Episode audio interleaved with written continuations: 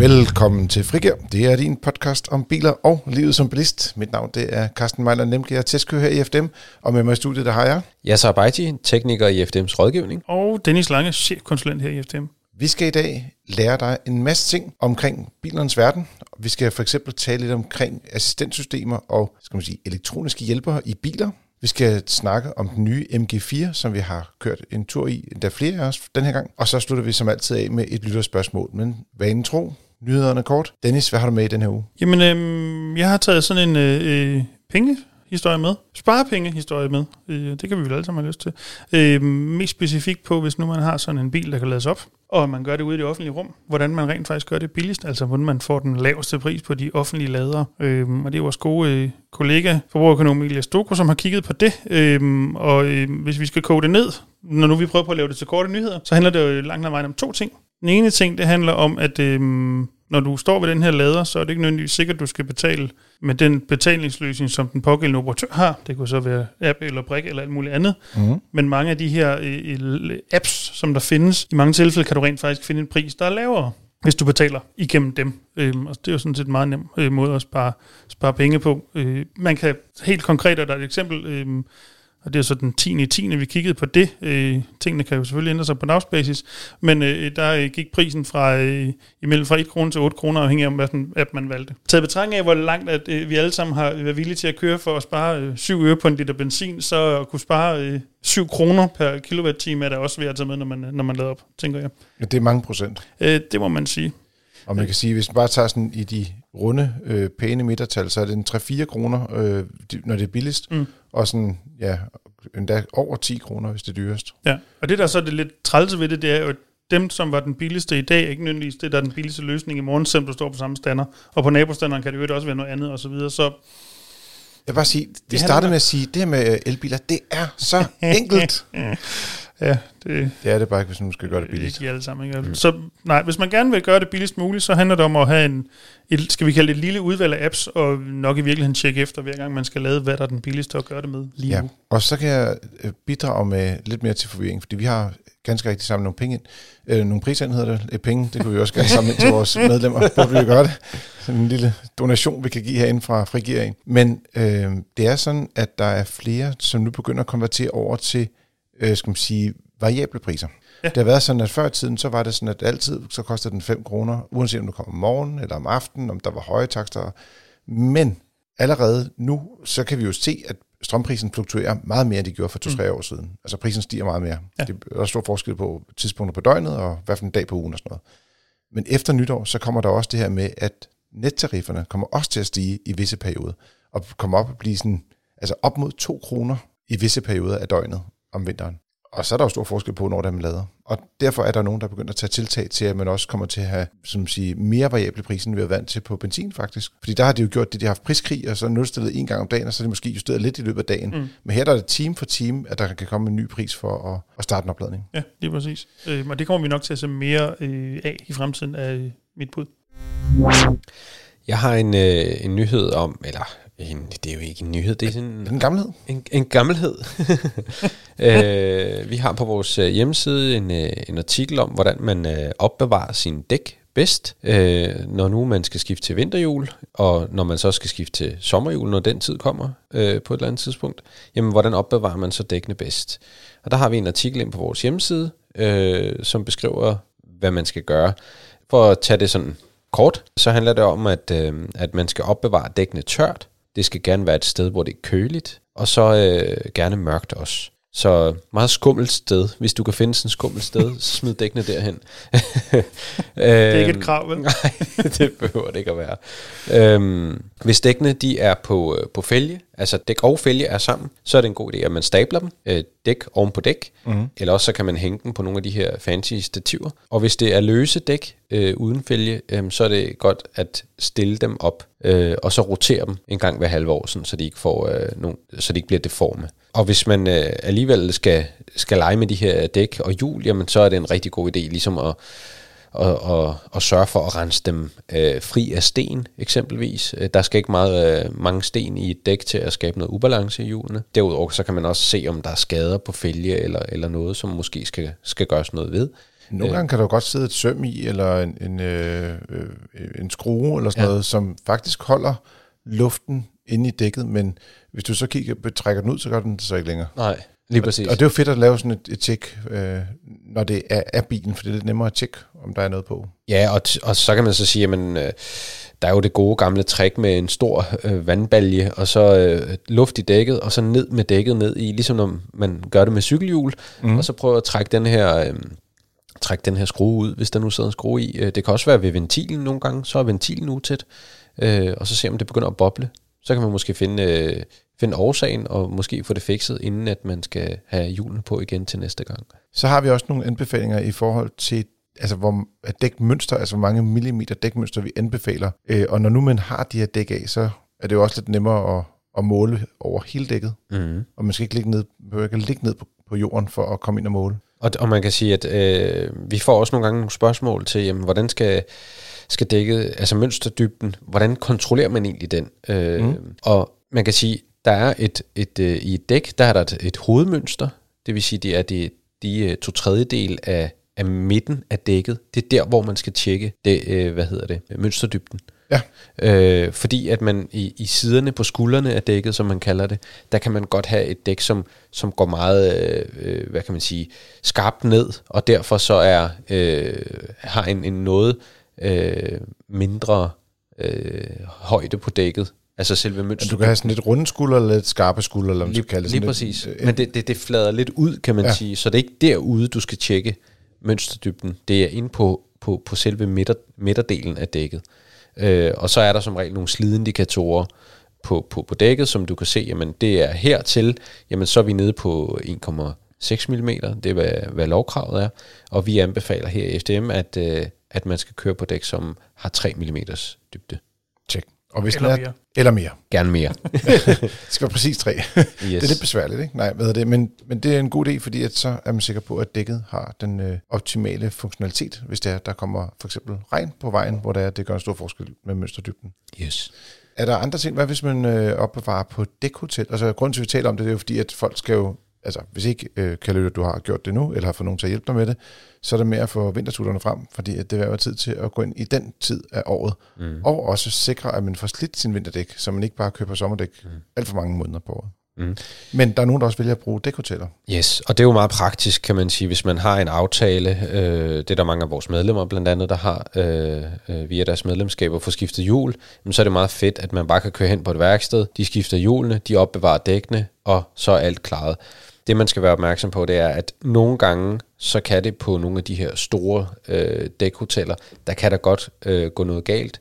Øh, det kan være, at, at man får nogle andre hjul på. Øh, det kan være, at det var ikke lige øh, min sæt, det her, det var et andet sæt. Så det er en rigtig god idé at måske tage et billede af, af, de, af de dæk, som man øh, altså sender afsted øh, til opbevaring, eller lige selv kontrollere dem en gang, øh, sådan så man er sikker på, at det er de samme hjul, man får tilbage.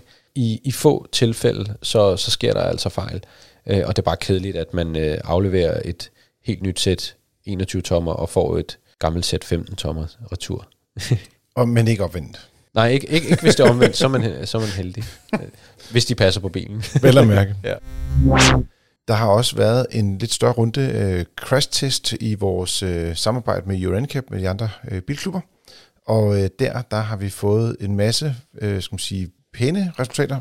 Stort set alle sammen fået fem stjerner af dem, der er blevet testet. Det er noget BMW, både noget 2-serie, Aktiv Tour, noget X1, den nye øh, generation af den. Der er også nogle lidt øh, interessante biler, som for eksempel BYD, Build Your Dream Atto 3, som er nok den BUD-model, der kommer til at være den øh, mest interessante herhjemme. Den får også en 5 vurdering. Det er jo meget øh, fint, når vi har de her helt nye kinesiske mærker, for os i hvert fald, mm. øh, at, at man også kan se, at de rent faktisk øh, tager, skal man sige, tager sikkerheden alvorligt. Og det er en, en bil i, i mellemklassen, en mellemklasse SUV. Er det sådan, hedder det en kompakt SUV eller sådan noget? Er det ikke sådan noget der omkring, vi er? Det kan den godt hedde.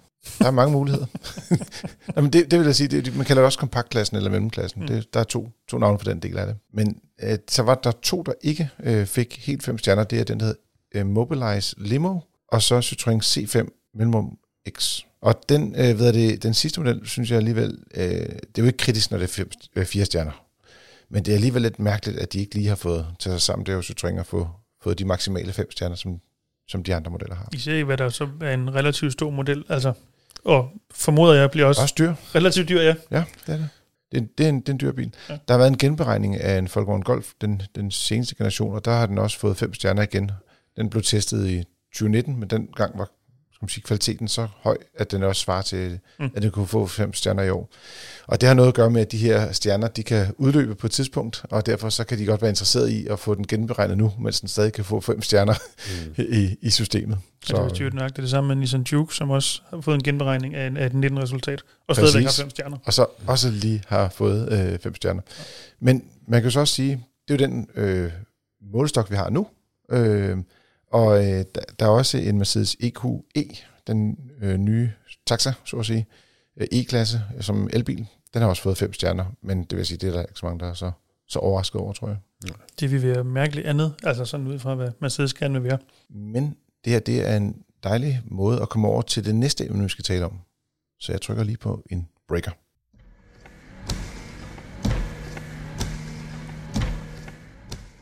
For kære lytter, når vi laver de her test af crash test sikkerheden på de forskellige biler, så laver UNCAP også nogle andre test af bilerne. Og det er bilernes assistenssystemer. Og der klarede den her Mercedes-Benz EQE sig også rigtig godt, og fik det, man kalder øh, fire punkter, tror jeg det hedder. Det, det, det er ikke stjerner, det må det nemlig ikke hedde. Så no, fire prikker hedder det på dansk. Ja. Ja. Det er lidt med oversættelse. Så der kan man få mellem en og fire prikker i, øh, hvor, hvor godt bilen kan hjælpe chaufføren. Og øh, det er sådan, at øh, de tester en masse forskellige ting. For eksempel kan den bremse for en bil, der holder stille. Øh, kan bilen bremse for en bil, der kører. Det er typisk de her øh, automatiske nødbremsesystemer, som Mm. vi har talt meget om. Øh, reagerer bilerne på biler, som, som ligesom fletter ind foran en, eller kører væk fra en. Altså primært er det, når de kommer ind foran, så de skal bremse. Er der en sikkerhedssituation der. Det er det, der Øhm. i øh, fagsproget hedder cut in og cut out. Cut in og cut out. Det lyder faktisk bedre. Det, det, pff, måske. Så øh, tester man også, om, øh, om, om bilen kan ligge i en vognbane, hvis der er en kurve. Øh, og det er faktisk med op til 120 km i timen, hvor, hvor det har sådan et, et sving, den skal kunne køre igennem, øh, hvor bilen selv har det, vi kalder vognbanecentrering, eller der er en masse måder at kalde de her systemer på det ene eller andet. Men i realiteten, så styrer bilen. Man holder hænderne på rattet, og så klarer jeg elektronikken resten. Så er der også nogle øh, ting, hvor bilen kan reagere på rundkørsler, på frakørsler, på vejkryds, holde øje med vejskilte, se om der for eksempel er, er, så hastigheden bliver sat op, eller hastigheden bliver sat ned. Hvordan reagerer de på det øh, øh, skilte? Hvordan reagerer de på de vejforløb? Øh, biler bremser typisk ned, hvis du kommer frem mod et øh, T-kryds eller en rundkørsel og sådan nogle ting. Det, det er også nogle af de ting, de så tester her. Så har de en lidt mere, øh, synes jeg, lidt mere syret en. Øh, det er en test, hvor den skal styre uden om en forhindring. Det vil sige, at der ligger noget på vognbanen, og så skal bilen køre rundt om det. Det er, ret, altså, det er sådan en, en, en undvig-manøvre, den skal lave. Ja, det er vel det der. Ja. Jeg tænker, det automatisk. Altså, Ja, og det gør de. Mm. Øh, mange af dem. Så håber vi ikke, der er en lastbil på hver side. Øh, nej, men det holder de jo... øh, ja, Altså, så kommer der et husker, valg. De, de systemer, der kommer indtil videre, tror jeg faktisk nok holder øje med, og de har ikke, altså, får der ikke en værre situation. Nej, nej. Sådan der. Og man kan så sige, at den sidste ting, når man tænker på, når nu den både kan bremse, og den kan reagere på biler, der fletter ind, og den holder bilen i vognbanen, og den ki- kigger efter rundkørsler og hastighed og styrer uden om forhindringerne, så er der vel ikke nogen grund til at have hænderne på rettet. Men det tjekker de også. Tjekker den så, om man, skal man sige, har hænderne på rettet. Og der ved vi jo selv fra vores test af biler, at der er ret stor forskel på, hvor godt det fungerer. Altså, Ja, der er jo i den ene ende fra øh, biler, der bare slipper, og så til dem, der øh, bremser ned og får dig ind til siden og holder stille. Ja, men jeg tænker også bare, at nogle af dem, de, øh, de sidder og måler på, om du øh, drejer på rettet. Mm. Øh, og nogle af dem, de har pulssensor i rettet, og det er lidt mere øh, nemt at køre med, fordi så, så ved den, at du har der. Altså, jeg, jeg holder utrolig let på rettet, så jeg får altid de advarsler med, du holder ikke hænderne på rettet, og sådan noget, så drej lidt til højre venstre på rettet, så, du ved, så Ja. kan man køre lidt videre. Men Ikke? det er også meget rart, så ved den også, at om du er død eller ej, ikke? Med pulssensoren. Ja, teknisk set. jeg ved ikke, om jeg har set de der YouTube-videoer, hvor når folk de øh, spænder alt muligt på rettet for ligesom at, at lave noget modstand. Mm. Jo, Det har jeg i hvert fald set, ja.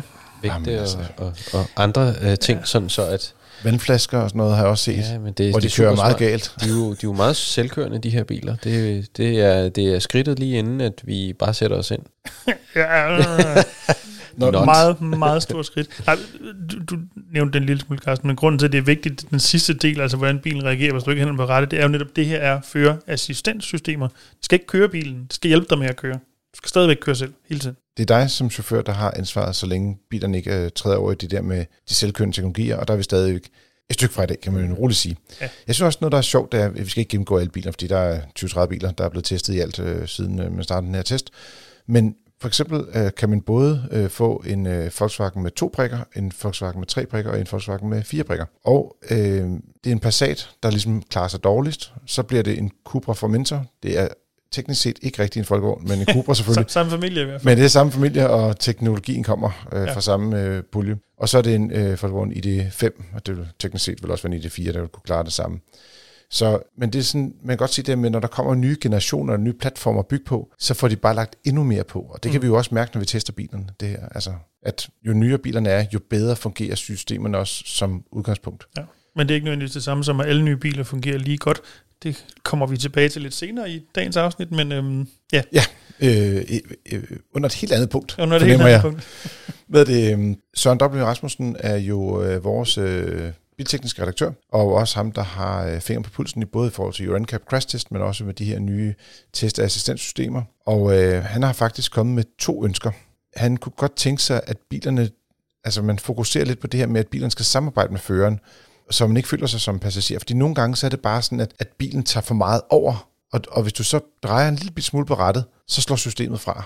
Øh, Eller hvis du for eksempel skifter vognbane, øh, måske endda med blinkarmen, så slår systemet også fra, så skal du genaktivere det. Mm. Og sådan nogle ting, der vil det være lidt federe, hvis, det, altså hvis der var lidt et bedre forhold mellem bil og- og bilist, hvis man skal sige på den måde. Og så en anden ting, det er, og jeg, nu bor han oppe i Nordsjælland, og derfor ved jeg øh, ret præcis, hvor det er, at han ofte vil opleve det her, men, men det er ikke kun øh, omkring nødbo og nordpå. Men nogle steder, så er øh, vejbanerne lidt smalle, og hvis det er, du kører med enten den her vognbanecentrering, eller en aktiv linjevogter, som vi kalder det der, hvor, hvad er det, hvor den, hvis du kommer tæt på en linje, så, så prøver den lige at undgå, at du krydser den. Ja, den holder ikke i midten, men den sørger for, at du ikke går ud over Ja, kanten. du er, ikke, du er teknisk set ikke kørt galt, men når ja. vognbanen er så meget smal, så er der, øh, Det det, der er ikke så meget at gå nogen, efter. Hvis nogle gange har kaldt bowling med bander. Bowling med bander, det er et godt eksempel. Yes. Øh, og, og det er bilerne bedre eller dårlige Mm. til at spille Ja, ja, bowling med bander. øh, men der siger han også, at det skal være nemt at kunne slå de her systemer fra, øh, fordi at nogle gange så fungerer de bare ikke særlig godt. Og der er det, det der med, hvis du skal ind i tre undermenuer for at kunne slå et eller andet fra, Mm. så bliver man vanvittig. Hvorimod, hvis det bare er en knap for enden af stilk eller på rettet direkte, øh, så er det faktisk markant nemmere. Enig. Det skal, det skal bare være nemt at slå det der fra. Præcis. Og så må man bare sige, generelt set øh, er det jo bare, synes jeg godt, at Euro NCAP, de har, øh, skal man sige, vågnet op i, i den her øh, skal man sige, retning også, og ikke kun tester selv det her med øh, øh, skulle til at sige, eksplosioner af, af airbags, og hvordan øh, biler bliver krøllet sammen, men også rent faktisk øh, kigger på, hvordan man kan undgå at få de her ulykker i det hele taget. Fordi det er det, der kommer til at, at gøre den, den helt store øh, skal man sige, redningsfaktor i, Ja. ja. i fremtiden. Ja, jeg får man kan sige, det er jo alle sammen systemer, som i den perfekte verden gerne skulle være med til at forhindre, at ulykken sker. Og så ved jeg godt, at nogle af systemerne har også et komfortelement i sig, men, men det ændrer dog ikke på, at, at pointen er, at, at du ikke kommer ud i en ulykke. Det er det, der ligesom er grundtanken. Det er nummer et. Ja. Ja, så har du nogle små kommentarer, oplevelser? Ja, altså jeg havde engang en, øh, en oplevelse i, øh, i en ID4, hvor øh, jeg skulle øh, udenom en øh, familie, der kom gående. Og så øh, i det, jeg ligesom drejer lidt ud, sådan så at jeg skal, øh, hvad kan man sige, undgå den her familie, så øh, havde jeg glemt, at, at, øh, at der var aktiv styrhjælp på. Øhm, Og du krydsede en, og jeg krydsede øh, øh, en vognbanestribe? Ja, jeg, jeg krydsede en vognbanestribe uden at blinke. Det tænkte jeg ikke lige over. Og så sagde bilen, du, du skal da tilbage ind. Og det havde jeg slet ikke, altså jeg var slet ikke klar til det der, fordi det var ikke min bil, så jeg var ikke øh, vant til den, kan man Nej. sige. Øhm, så i det, at jeg drejer lidt til venstre for at, ligesom at, at støve udenom den her kære familie her, så drejer den mig ind imod dem igen, og så blev jeg virkelig sådan, mm. wow. Ja. øh, og Hvad så, skete der så? Jamen, så, blev, så, kør, så døde de. Nej. så, øh, så kørte Det er jeg. ikke engang sjovt. Så- Det, det, det, så- det, så det er først nu, jeg- du fortæller den historie, Ja. altså. Så trak jeg ud øh, lidt, altså så blev jeg nødt til at tage, tage lidt hårdere ved, øh, ved rettet, og så kunne, øh, der sidder sådan en, øh, en, en sensor i rettet, der, der vurderer, hvor, hvor kraftigt trækker man med hvor mange newton, Mm. ja og så, Øh, så får du lov til at override det. og så overruler man det. Ja. Øh, men, men det var, det, altså, Øh, man skal lige blive vant til de her systemer, lige kende bilerne. Ja. Øh, Ja, for selv der er der også forskel på, hvor meget, altså hvor, hvor stedig bilen er, hvis man ja, kan sige lige det sådan. præcis. Og, og man kan sige, at, at, at det her, det var jo egentlig en fejl 40, fordi hvis jeg nu bare havde kendt, øh, eller ligesom været, været mere opmærksom på det, og blinket ud, jamen så havde den ikke gjort noget. Mm. Øh, men, men i, i og med, Vil, at jeg vil ikke bilen havde, kunne have noget at bremse til stillstand? Det tror jeg ikke. Okay. Det tror jeg ikke. Jeg har prøvet noget tilsvarende. Det var så ikke en familieskud, men en bil, der holdt i vejkanten i øh, den nye Nissan. Hvad blev vi enige om sidste afsnit, den skulle hedde? Aria? Aria. Aria, som nemlig Den, den, også... hedder, den hedder bare den nye Nissan. Det er bare den nye Nissan, hvor man også, hvor, du ved, jeg skulle ud og ligge, jeg kan faktisk ikke huske, om jeg krydsede midterlinjen, men i hvert fald skulle ud tæt på den ikke at ramme den her bil, der holdt i vejkanten. Ja. Og det var også, øh, bilen vil meget gerne have mig tilbage igen. Ja. Ja. Der skulle man virkelig kæmpe for at få lov at købe noget. Ja, men det, det, det, det altså det, det og, og man kan sige, at øh, igen, så kan man se her, at der er meget forskel på, hvor, hvor gode de forskellige generationer af assistentsystemer er. Mm. Mm. Og så er det rigtig vigtigt, at man prøver de forskellige ting. Og jeg ved, det betyder rigtig meget for rigtig mange mennesker, hvor gode de her assistentsystemer er. Og der, der er mange, der faktisk vælger at sælge bilerne, fordi at de ikke kan hvad kan man sige, øh, leve med, med, hvordan tingene fungerer, fordi de har haft en anden bil, der fungerede på en anden måde, eller, ja. eller, eller sådan. Så, så prøv at, jeg ved godt, at, at man har måske kun en halv time øh, til at, at testkøre en bil, men prøv at se, om man kan blive dus med tingene. Øhm, Altså nu er der jo typisk cirka 18 måneders leveringstid på de fleste biler, så øh, der burde være en forhandler, man kan låne en bil hos i mellemtiden, Ja, så man finder ud af, at man øh, går den rigtige retning. jeg tænker, det, det er i hvert fald øh, super vigtigt, hvis, hvis det betyder meget for en. Altså personligt, så slår jeg næsten alle assistentsystemer fra, når jeg kører i en bil, fordi det, jeg bryder mig ikke særlig meget om dem. Øh, adaptiv fartpilot kan jeg godt lide på nogle modeller, men, men ellers de fleste systemer slår jeg fra, for jeg bryder mig ikke om at køre med det. Det skal ikke, altså, hvis systemerne virker, mm. vil jeg, jo flere systemer, jo bedre. Øh, Selvfølgelig, hvis det er nogle lortesystemer, så Ja. vil jeg meget gerne ikke have dem. Men ja. ellers har jeg det grundlæggende modsat af dig. Ja, men, men jeg, jeg, og igen, det er jo et spørgsmål om temperament, mm. ikke? Altså, hvad, hvad er man øh, glad for? Hvad, Skal jeg lægge mig i midten, eller kan jeg også bare sidde sammen med Dennis over på hjørnet? Jeg, altså, jeg er også mere til bare... Jeg kører faktisk med alting, altid, normalt. Ja. Det er meget sjældent, at jeg slår noget fra. Og, men det er jo også, fordi vi også lever af at teste, eller jeg lever af at teste bilerne. Mm. Og der bliver også nødt til at prøve netop de her lidt mærkelige situationer af, hvor, fordi der kan jo godt være nogle assistentsystemer, hvor man siger, første gang man gør, gør den et eller andet underligt, mm. og så vil man instinktivt sige, det er irriterende, jeg slår det fra. Mm. Men mit job er at blive irriteret over biler, ikke? Mm. Så, så jeg skal blive nødt til at finde ud af, er der så en anden situation, hvor det er, at det rent faktisk hjælper lidt, eller hvor den, man finder ud af, at guden om, den styrede faktisk meget godt på den lange bane. Øhm, så, og så, ja. Og det her, det er jo ikke noget, der er... Men jeg, jeg er enig, man skal ud og prøve at køre bilen, øh, prøve de her systemer, se hvordan det virker. Ja, og så, så, og så har der lige en, en, en lille krølle på det her, det er også, at, at med de her moderne biler, øh, det er jo ikke noget, der nødvendigvis er statisk, den her software, der er i de her biler. Så de kan også ændre adfærd. Mm. Så, så, så mm. hvis nu man er, øh, hvis nu der, der, man er på værksted, og der ligger en softwareopdatering til ens bil, så kan det altså godt være, at man siger ja tak til den her software, fordi det er en del af en eller anden øh, given softwarepakke. Så kan det altså godt ske, at nogle af de her ting, de ændrer sig. Det skal man lige være opmærksom på. Vi har i hvert fald øh, hørt om flere eksempler fra for eksempel Tesla'er, hvor det er, at de er gået over til nogle lidt andre, andre måder at styre, både styrehjælp og, og også styring af, af langt lys, for eksempel. Mm. Ja. Men øh, som sagt, øh, fremtidens bil bliver mere sikker, og UNCAP og de andre klubber, vi samarbejder med, øh, vi tester de her nye systemer og sikrer, at, øh, at du øh, også får en, en god og sikker bil i fremtiden. Og nu kommer vi til en, ja, hvad man kalder den, spritny bil. Det, er, mås- det er alle biler, vi taler om. De er altid nye jo. Men På den her, snakker om klassiske biler, de er overhovedet ikke. det gør vi så i næste uge, tænker jeg. Så kan vi tale lidt om gamle biler næste uge. Super. Men i denne uge taler vi om nye biler. Det er også en elektrisk bil. Det er en MG4 Luxury. Prisen er 285.000 kroner. Og øh, man kan ikke rigtig gøre så meget andet end at, at købe noget, noget lak til den. Nogle forskellige farver. Lak og læder. Der er øh, teknisk set læder i, men det er som i alle moderne biler ikke rigtig læder. Det er bare noget, som der ikke er stof i hvert fald direkte. Det er den femte bilmodel, som MG øh, i deres nye revitaliserede udgave har lanceret herhjemme, og det er den fjerde elbil, men også den første, der kommer på en ny platform, som både kan strækkes både i længden og i bredden også, hvilket er lidt specielt. Øh, men ja, det er en meget øh, fleksibel øh, platform, de har bygget her. Den har 204 hestekræfter, som mange andre elbiler. Den har en 0-100 tid på lige under 8 sekunder og går 160 km i timen på toppen. Det er stort set de samme data, man får i alle elbiler, ikke?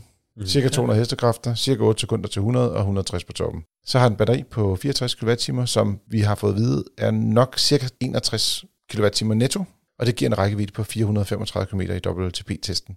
Den er også en bil, der findes i en orange farve, og øh, den har vi haft inden. Meget øh, orange for. meget orange farve, og, og for en gang skyld har vi både en, det er en forpremiere, vi, vi kan henvise til her, men øh, bilen har vi faktisk til test lige i øjeblikket, og det vil sige, at øh, den har I, vi været nede og kigge på her lige, faktisk før vi skulle optage i dag. Ja, jeg har faktisk nødt at tage en tur i den også, for det ikke Ja. skulle. Du For godt- du- vidderligt, umiddelbart inden at vi gik i gang med optag. Præcis. Du er lige kommet tilbage, Jeg er lige kommet tilbage. og den står dernede og tigger, eller det gør den så ikke, men det Ja, det den have gjort, hvis det var en benzinbil. Ja, præcis. Hvad tænker I? Jeg tænker en hel masse. Ja, jeg tror, jeg starter, og så kan, Ja. øh, Hvis du bare tænker videre, Dennis, Ja, så, så tager vi andre den Det stille så kan. Dennis øh, få lov at, at, at høvle den ned bagefter. jeg synes faktisk, det er en... Øh, jeg var ikke ude at køre i den, skal jeg lige sige. Nej. Men, men, øh, men jeg synes faktisk, at, at det, jeg har set, øh, sådan teknisk, så virker det til, det, det er en OK-bil. Mm. Øh, 135 kW peak på DC-ladning, 11 kW onboard charger. Øh, og onboard charger, det er det, man kalder hjemladning. Ja, Jeg prøver bare... Øh, laderen, som, altså den indbyggede lader, ja. gør, at man kan lade med 11 kW. Øhm, og øh, 500 kilo på krogen, det er også okay. Øh, det er bedre end nul. Yes. Og så øh, har den varmepumpe, og det synes jeg også er fedt. Fandt du den egentlig? Ja, den Ja, har så- varmepumpe. Ja, Nå, men øh, den her version, som er den eneste version, som kommer til, Danmark? til Yes. Danmark, jamen den, øh, den har en varmepumpe. Så Altså, hvor Dennis og jeg, vi sagde, Ej, det var en spændende bil, vi går ind og sætter os bag sæderne og trykker på nogle skærme, så, det, så kunne vi se sådan øh, motorhjelmen åbnet. Der var sådan en plastikskærm, der røg ud til højre side, og nogle små... Øh, så lige pludselig så hang hele øh, jasser nede i motorrummet, skulle jeg sige, øh, under, under det, man kalder motorhjelmen på, på ældre biler. Men jeg synes, øh, jeg synes det, det, den kan noget. Øh, og så synes jeg, det er fedt, at den er, øh, hvad kan man sige, øh, den har den her automatiske start. Det vil sige, du sætter dig bare ind i bilen, Ja. og så er den klar til at køre. Øh, og jeg ved, der er nogen, der ikke kan lide det, men jeg synes, det er meget fedt. Hader Øh, så Hader det et godt hjerte. ja, Øh, men jeg, det... jeg er også med på den der, men den har lidt med, men en gang, man skal lige skal trykke lidt hårdere på bremsen. Ja. Så hvis du sætter dig ind, og ikke trykker hårdt på bremsen, når du sætter dig ind, så skal du lige trykke på bremsen en gang til, så starter den. Mm. men, men, Men, det, men det er sådan en lille det detalje. Ja, men det er jo en sikkerhed, ikke? Så du ikke sender junior op og sidde på sædet, og så, så kan junior køre, ikke? så det er... Nå, nej, men selvom du trykker på bremsen, du skal trykke relativt hårdt, for at den virker. Ja, og det Ja. kan godt være, at junior kommer til at trykke på Nå. bremsen, men junior kan jo trykke på bremsen ved en fejl, og så er det ikke Ja, fedt, at okay, junior point kan sætte bilen i gang. Så jeg tror, det er øh, helt, som det skal være. Øh, Det er i hvert fald ikke et problem det tænker jeg ikke, det er. for andre Dennis. Nej. øhm, og så synes jeg, hvis jeg lige må sige en lille ting om design, Ja, Dennis, slå løs. øh, så synes jeg, bagenden, den har de da bare 20 stjålet fra BZ4X. Altså lygterne på den der bil, det er BZ4X baglygter. Og så slipper jeg mikrofonen. Drop the mic, og så har vi en designchef på vej. Hvad siger han? Men Skal vi starte med, hvordan den ser ud? Ja, det er 100 procent. Det er i hvert fald ikke den grimmeste bil, der er blevet præsenteret i nyere tid. Men den er heller ikke køn. Der er elementer af den, jeg synes designmæssigt faktisk fungerer udmærket. Fonten synes jeg faktisk er okay. Den er måske lidt til den lave side, men det er sådan, hvad det er. Bagenden, det, det er et studie for sig selv, havde jeg sagt. Det, Altså, den, den har jo faktisk, hvis man skal sige noget, der er lidt specielt, øh, udover, øh, og især når man åbner bagklappen, øh, så var der også noget med, de her lygter, de ragede ja, ret meget fordi ud, faktisk. lygtetingen, som i virkeligheden går på tværs hele vejen, er, er i virkeligheden vandret og, og øh, hvad hedder sådan noget, stikker ret langt ud fra det, der ellers er bagenden. Ja, lige præcis. Når du så åbner bagklappen, så har du sådan to udadstikkende, meget skarpe hjørner. Der skal ikke komme et øh, barn i en vis lav højde løbende i hvert fald, så øh, ryger der et øje. Og, og så har den øh, sådan en, en, en spoiler, som sidder henover, altså øh, alle øh, elbiler har af hensyn til aerodynamikken nogle lidt lange spoiler, der går ud over bagruderne, men den her den har faktisk en todelt en, Ja. som, altså jeg vil sige, nu er det også uheldigt, fordi den har en orange farve, altså selve bilen. jo, Og, det, og det gør bare, at det bliver endnu mere udtalt, altså Det- fordi det er den er så pangagtig, ikke? den er jo i sig selv, den todelte spoiler jo sådan set på mange måder. Ja, godt. Ja, ja, så han prøver at vise os et billede af en Toyota BZ4 Cross, eller BZ4X, eller BZ... jeg, jeg kan godt se, hvor du er Toyota. hen, ja, så. Um, det, Der, det, der er det, visse, Det, visse ligheder. ja, det, det er godt set. Mm. Nå, den todelte øh, spoiler. I sig selv er den jo sådan set okay på den der sådan lidt meget måske brianagtige måde. Ja, men hvis man ellers skal and the Furious, så er det bare 1-0. Men, Altså. men måske ikke lige på den bil. altså det det. resten af bilen skriver jo ikke øh, øh, Hot Hatch Racer, Boy Men- Racer, et eller andet. Men der kommer en fjolstrung udgave, som bliver sådan en GTI Power ting. Men det Og som kommer- et lille batteri, øh, og som skulle blive øh, en, der virkelig smækker til den. Der vil jeg synes, det var fair nok, hvis de lavede sådan nogle spoiler på, fordi Jo, ja, det, ja. det der, den der type bil, det er fair nok, men, men den her, det er jo bare en almindelig bil. Ja, men altså, det kan man jo lige eller være, kan man sige. Øh, jeg er ikke nødvendigvis fan. Øh, og det sjove er, jeg synes, hverken i virkeligheden på billeder, synes jeg sådan set, den er sådan super pæn. Jeg synes faktisk bedre end på billeder, end jeg gør i virkeligheden. Den bliver værre i virkeligheden, øh, udseendemæssigt. Men Jeg, øhm, jeg tror, det er en bil, som gør sig bedre i nogle lidt mere nedtonede farver, som sådan en mørk grå. Eller inde i garagen med porten lukket ned. Præcis. Nå, øh, jeg var ude at køre den også jo. Skal jeg sige lidt om det? Ja, det synes jeg. Det er interessant at høre, hvad du, hvad du oplevede, Dennis. Jeg oplevede en del faktisk. Jeg synes jo egentlig grundlæggende, kan vi kalde det mekanisk set, så kører den sådan set udmærket. Så kører den som en bil skal. Kan jeg tilføje, øh, at den er bagstræk, og Ja, øh, det, det vil sige, altså, jeg ved godt, den havde, men det er jo ikke noget bemærke i på den nej, måde. men jeg har både kørt den på banen og på, skal man sige, på en, en, en meget tom landevej oppe i Nordjylland, hvor der, altså, man, kan, man kan klart mærke den bagstræk. Så Øhm, så altså grundlæggende kører den som sagt fint. Øhm, sæderne er jeg ikke fan af. De er meget bløde og meget lidt støttende nogle steder, og jeg fandt aldrig i hvert fald en lændestøtte, og den mangler jeg sindssygt meget i de sæder. Øhm, jeg der, ikke godt der må du købe den på ude. Men, Åbenbart, men, ja. men jeg vil sige, men, men der, de er helt bløde. Fuldstændig. Ja. Virkelig. Skybløde, hvis, man, hvis det er et ord. Øhm, så, så det skal man nok også lige øh, prøve af. Og så ved jeg også, da vi var inde og sidde nede i, øh, da vi alle sammen kiggede på den, bagsædet er ikke vanvittigt stort. Altså det, Jamen, jeg, har, jeg har skrevet noget, der hedder Dennis-testen. Hvordan klarer den? Altså, Jamen- Dennis sidder bag ved Dennis. Nu skal Ja. vi sige, Dennis, du er 1 meter og 92. Ah, bare 90. Bare 91. Ja. Jeg kan nøjagtigt være der i hovedet, og det kan benene jo teknisk set også, men det er så primært fordi, at øh, gulvet er så højt, at jeg har dem sådan op under hagen. Altså, det er ikke godt. Ej, jeg synes også, dine øh, knæ, de sad næsten fast, og da du skulle sådan ud, der må du sådan fristle dig forbi Ja, fordi øh, man har sædet, for så øh, venstre eller begge øh, fødder ind under forsædet, men, Ja. men pladsen imellem forsædet og det plads, man har til at komme ud, kræver, at man ligesom skal have øh, øh, foden vendt inde i selve bilen. Man kan ikke bare sådan vippe ud, og det, Ja. ja. det bliver lidt... Øh, Du har for lange øh, fødder. ja, det, det er nok det, der er problemet. Altså, Jeg prøvede den faktisk op i tennistesten. Øh, der havde vi den bil med også selvfølgelig, og en masse andre. Øh, og, og det mindede faktisk ret meget om den plads, der var i den nye Opel Astra. som i virkeligheden er en klasse under, ikke? Altså størrelsesmæssigt. Nej, samme størrelse. Det er også en... Øh, en Nå, hvad en, sagde du? Astra, undskyld, jeg, i mit, Opel hoved, Astra. i mit hoved hørte jeg korser. Det var der, det gik Ja, galt. jamen, den er slet ikke kommet i år. Nej. Så den, øh, men Astraen øh, er, er jo også blevet mindre end den skal man sige, tidligere generation af Astra, Mm. øh, og har samme plads, som du for eksempel finder i en Peugeot 308. Så, så den passer måske meget godt ind i det her segment af mellembiler, og hvis ikke man er 1,90 meter, har lang ben, ligesom dig, Ja, jamen, hvis, altså hvis man har, hvad skal vi sige, kan man kalde det mellemstørrelse børn, så tror jeg ikke, der er noget issue med bagsædet. Altså, det er jo sådan set, hvad det er. Ja så, jeg tror, du vil kunne klare den endnu. Lige med der, hvor dine børn de er nu, der er ikke noget med autostol længere. vel? Nej, det er der ikke, men, men Hjælper det altså, på jeg, det? jeg, jeg tror, de bliver, de bliver højere end, end jeg gør, så det bliver et problem på et tidspunkt. Jo, jo, men du skulle ikke have bilen for evigt, jo.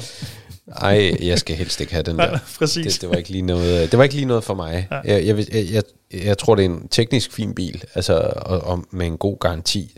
Jeg vil ikke være bekymret for at købe sådan en bil, men den sagde ikke rigtig mig noget. Jeg synes, den er lidt... Øh, Altså, den Altså- altså, havde syv års garanti, skal vi lige have med. Det Ja. skal den have. Og, Og og, det- det, og det er jo plus. Absolut, Øh, klart stor ja. ros for det. det, det, kan, det kan de andre godt lære noget af. Men jeg synes bare ikke, at den har en... Øh, sige, for mig er der hvert fald to, muligvis flere punkter, udover det, jeg har nævnt, hvor den virkelig falder igennem. Mm. Øhm, det ene, og det er måske næsten det værste, det er øh, lidt apropos det, vi snakker om før, øh, førerassistentsystemerne. Nå, Mere specifikt, Den historie, du komme tilbage til Mm, før. Det var den, jeg vil komme tilbage til. Mere specifikt, vognbaneassistenten. Den adaptive fartpilot, det virker fint.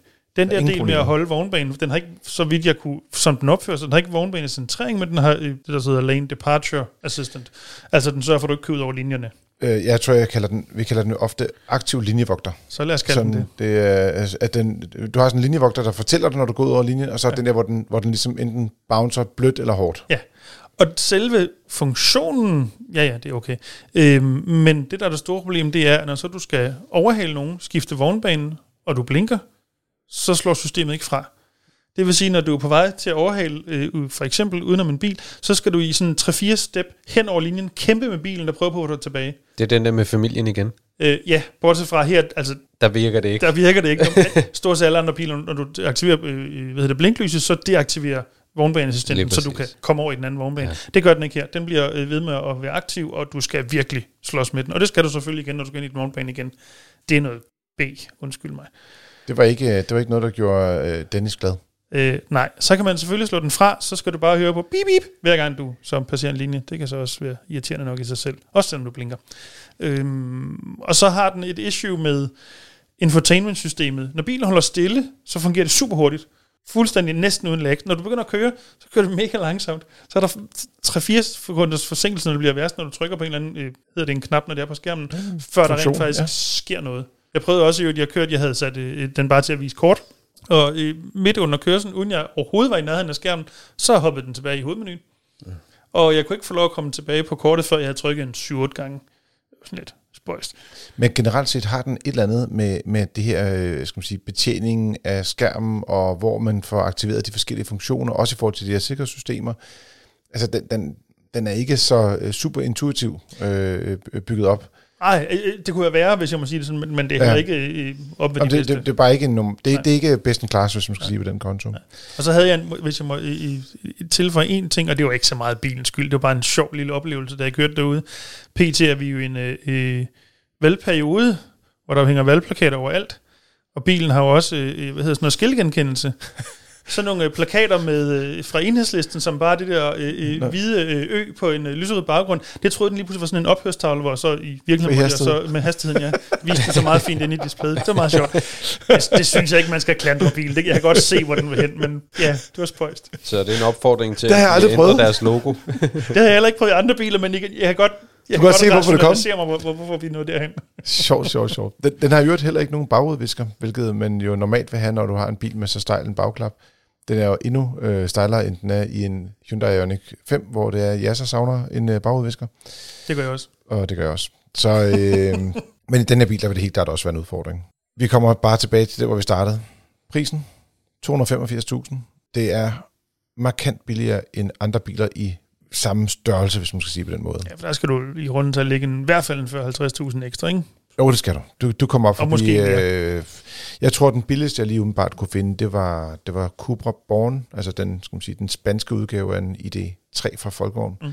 Den står til 320.000. Ja. Øh, og, og så er der nogle ting, som for eksempel nøglefri døre, som er standard i den her MG, det skal du købe i en pakke, og der er sådan lidt ekstra ting, man skal putte på. Så den koster måske reelt sådan sammenlignet udstyr, så står den, måske, der står den måske sådan 340.000, før du, du har en, en Cupra eller nogle af konkurrenterne der kan nogenlunde det samme. Men det er hele tiden det her med, den er meget billig, ja. men den er også meget billig. Øh, ja, jeg altså, ved, hvad du mener.